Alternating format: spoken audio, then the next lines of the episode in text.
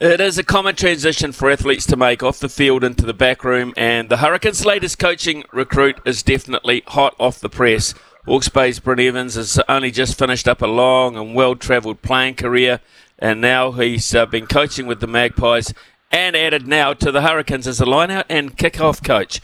Uh, he joins uh, new coach uh, Clark Laidlaw, Tyra Blandow, Corey Jane and Jamie McIntosh after Jason Holland's departure to join Scott Robertson's All Blacks crew. And Brent's joined us this morning to talk about his new role. G'day, mate. How are you going?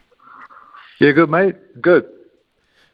It's uh, it's a pretty quick tradition, uh, transition because uh, you've gone pretty much straight uh, off the playing field into a pretty high-profile role in a very high-profile competition. How have you found it so far? Yeah, look, I, I mean, um, the first... The The first couple of days, obviously, felt like you know, felt like we had a little bit of imposter syndrome, sort of looking around, what am I doing here? But once we sort of got the boys in and, and, and got into a bit of work and spent the first couple of weeks planning, um, nah, it's just a, it's a pretty exciting uh, opportunity for me. The early stages, uh, quite often you feel apprehensive um, going into a coaching role so early after your playing career because some of the guys you've been locking horns with uh, that you're ending up coaching now. So how how's how are those relationships? Uh, do you have to do a bit of building there? Yeah, I, I think actually uh, in some cases it works out uh, a little bit on the on the opposite of that. You know, playing with obviously a few of the boys from Hawke's Bay, you you, you rub shoulders with them on the field and. They they know what you're willing to do for them on the field, so I, I just sort of try and uh, get that across to the boys that, that I'll I'll do the same off the field and behind the scenes. So yeah, it, it's actually it's actually helped in a way, and the, um, some of the boys remind remind me of um, a few of the games we've played against, which is always a good thing to sort of break the ice and relate to. Wasn't that long ago you were entering most of the dressing rooms that you're you're going to be entering as a playing side of things, so. Uh, all of a sudden, I read the story about when you went back to Rugby League Park, actually, uh, just looking at your old locker. So uh, it must be a bit weird and sort of in some ways. Yeah, yeah, one hundred percent. Like, especially, you know, coming back here to Wellington, um, that's, uh, you know, a few people said it's almost like gone like full circle sort of things. And I really loved my time when I came down here. You know, I was only sort of, it was only like my sort of, well, it was my first year of real Super Rugby and, um, you know, starting out with, with Dan Coles and, and Jeremy Thrush, you know, made some great friends and just loved loved sort of, it's my first sort of trip away from, from home, from Hawke's Bay into into the big city and, you know, some great times and, and just the rugby side of things, you know, playing with the guys, the older guys in the team back then, Andrew Hoare, Jason Eden, Comrade Smith, Ma Nono, you know, it was it was a bit sort of, scary to start with, but at the end of the day, you know, I loved it and I love to compete here. Did you expect it to come so soon, Brent, to, to be elevated to super level?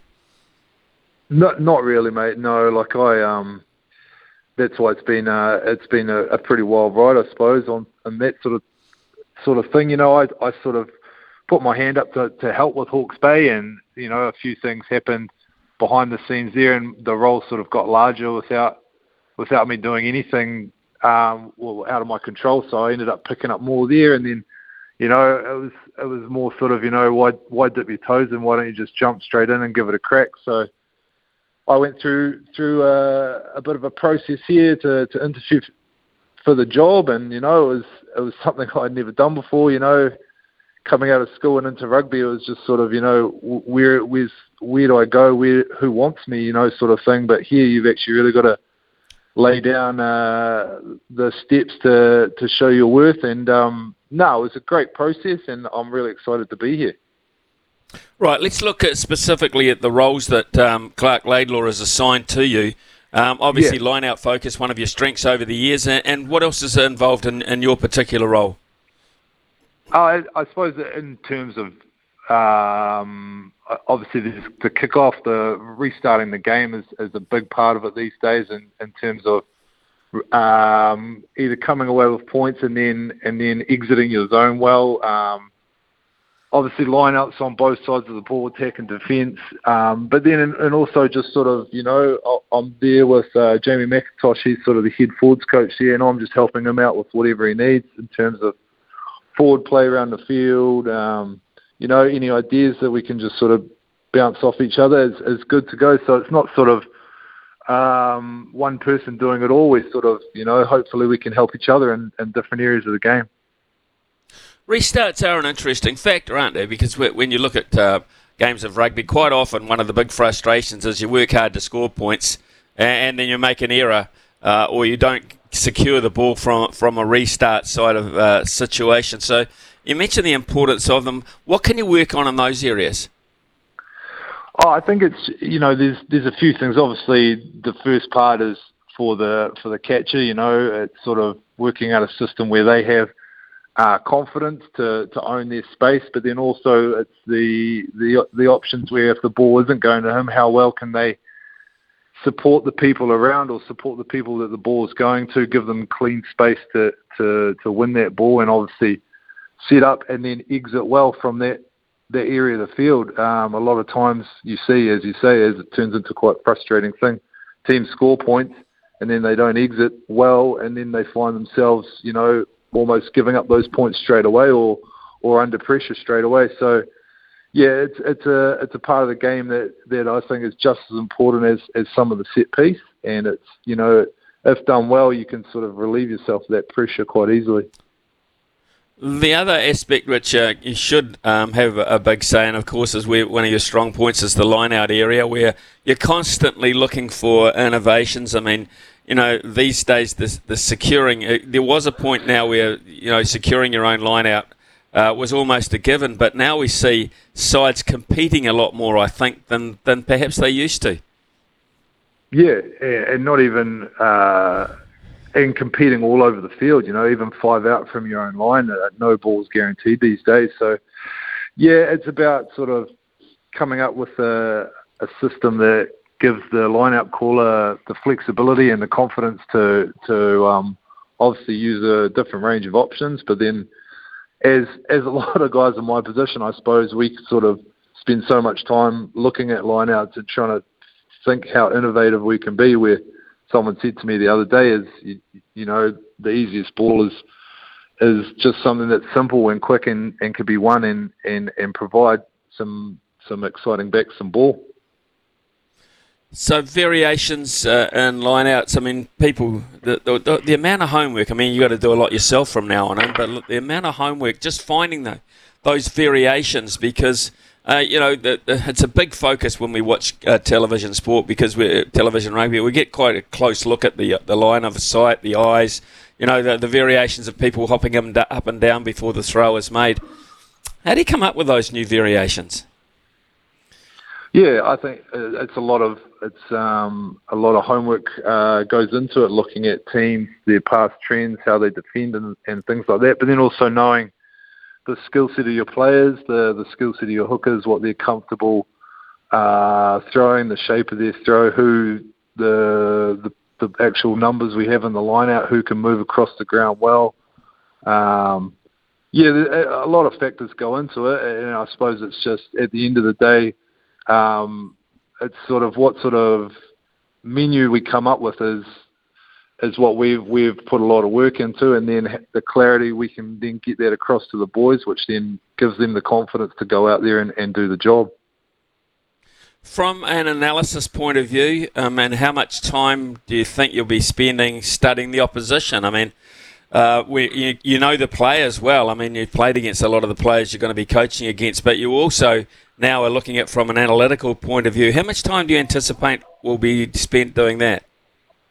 Yeah, um, there'll be like uh, you spend a fair chunk on that. There, there obviously the software systems that sort of can narrow down exactly who throws the the ball where and what part of the field and the percentage of of where that where that goes and, and the accuracy of of how they how they're hitting that target. So there's a lot of there's a lot of tools there that can help it there. I mean, these days things have changed a lot since I first started. A lot of the boys have, the, you know, their own iPads where they're jotting down notes here and there. So there, there's still the old notebook there from the old from a, from a few of the boys, which um, gives me, uh, you know, a little bit of sense of not everything's new age, which is good. But um, yeah, the, they've got their tools, you know, and so it's just about.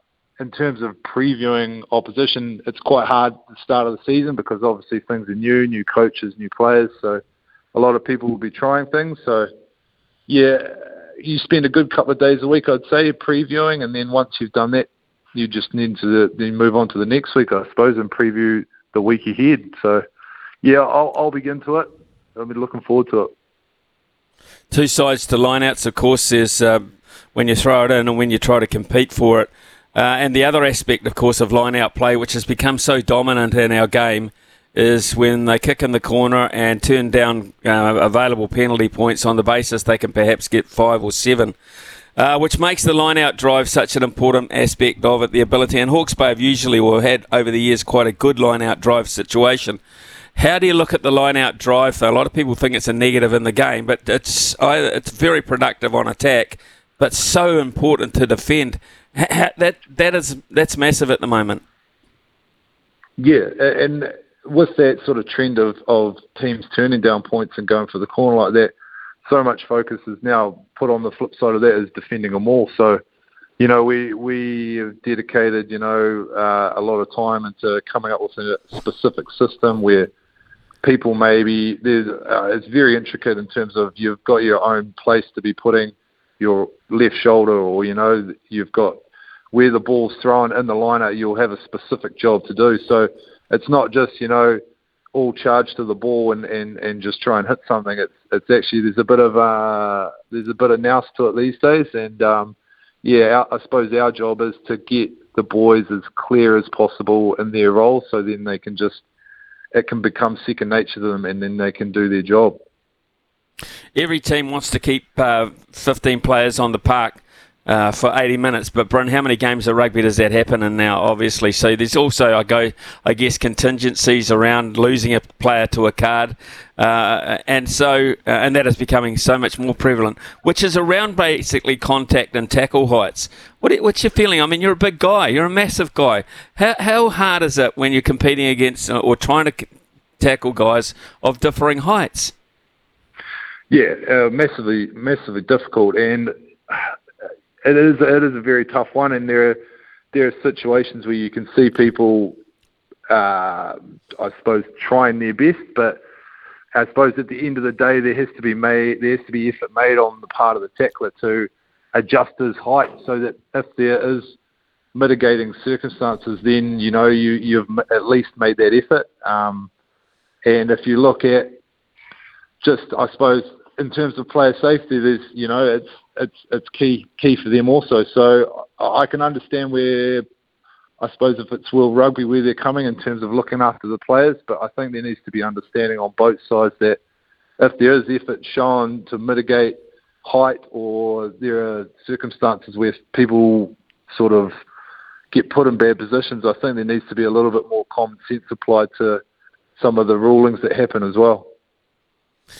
I mean, when you first started playing back in Havelock and then went through Napier Boys High, et cetera, I mean, you, you're probably, uh, you know, one of the biggest guys in the side right throughout your whole career. But, I mean, most rugby players enter the game knowing there's going to be contact. They're knowing there's going to be the possibility of injuries, don't they? I mean, uh, we're going through a ter- uh, an interesting time where players are starting to look at uh, World Rugby and say, hey, Um, I, I've got bad injuries because of the rules that you guys have instigated in the game. But as a player, in all honesty, you enter playing rugby knowing it's going to be tough and physical.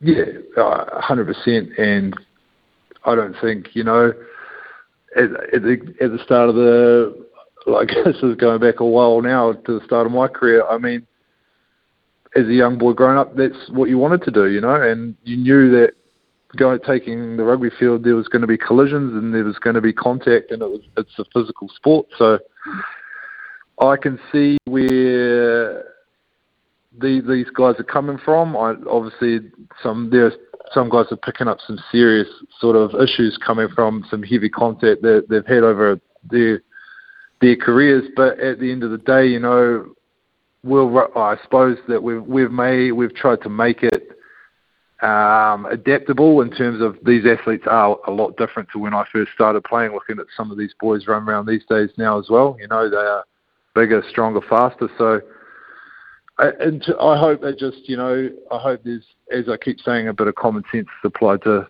some of these things, because, you know, as as you say, like, things can start to get a bit silly, and um, yeah, if common sense is applied to a lot more of these situations, then hopefully the game will sort of still resemble something that it, it used to. Yeah, I reckon that's an excellent point. Hey, mate, um, just before we finish, uh, how about that N Z C I S facility that you're working in in Upper Hutt? They tell me it's very, very good. Yeah, yeah, mate, it's, it's very good, and um, it, it's an awesome place, and the, the thing I'm probably going to find a bit difficult is when I look out the window and she's a bit windy and rainy, just to to, to sink inside and the, the the nice field inside and, and throw a bit of line out, but I'm going to have to sort of bite my bite my lip and get out there and, and test the test us test the boys in a bit of conditions, but it is very nice just to have there on the back burner just in case. What are the Havelock North people going to do about their coffee now, mate, now that the best barista's gone back to coaching rugby? I mean, you know, the old brother the brother coffee shop in Tomato Road, there's your free advertisement, one of the the hottest places to go and have a cup of coffee and a meal in, in, uh, in Hawke's Bay, actually. Uh, how are they going to manage without you? Oh, you, the lucky thing is, uh, there, Smithy, I wasn't actually making too many coffees. I was, I was, I was probably washing more dishes than making coffees, so, you know, I'm sure... I'm sure if you if you pop on down, you'll still be able to get yourself a pretty good flat white. Good on you, mate. I'll do that. In fact, I might even do it after the show. Hey, hey, Brent, great stuff. catching up. Great, great catching Cheers, mate. up, mate. I wish you, uh, you've always been a terrific competitor, great uh, f- with the media as well. And I wish you all the best in your new vocation. Uh, and uh, let's hope the Hurricanes have a great season, eh? Yeah, thanks, mate. Thanks a lot.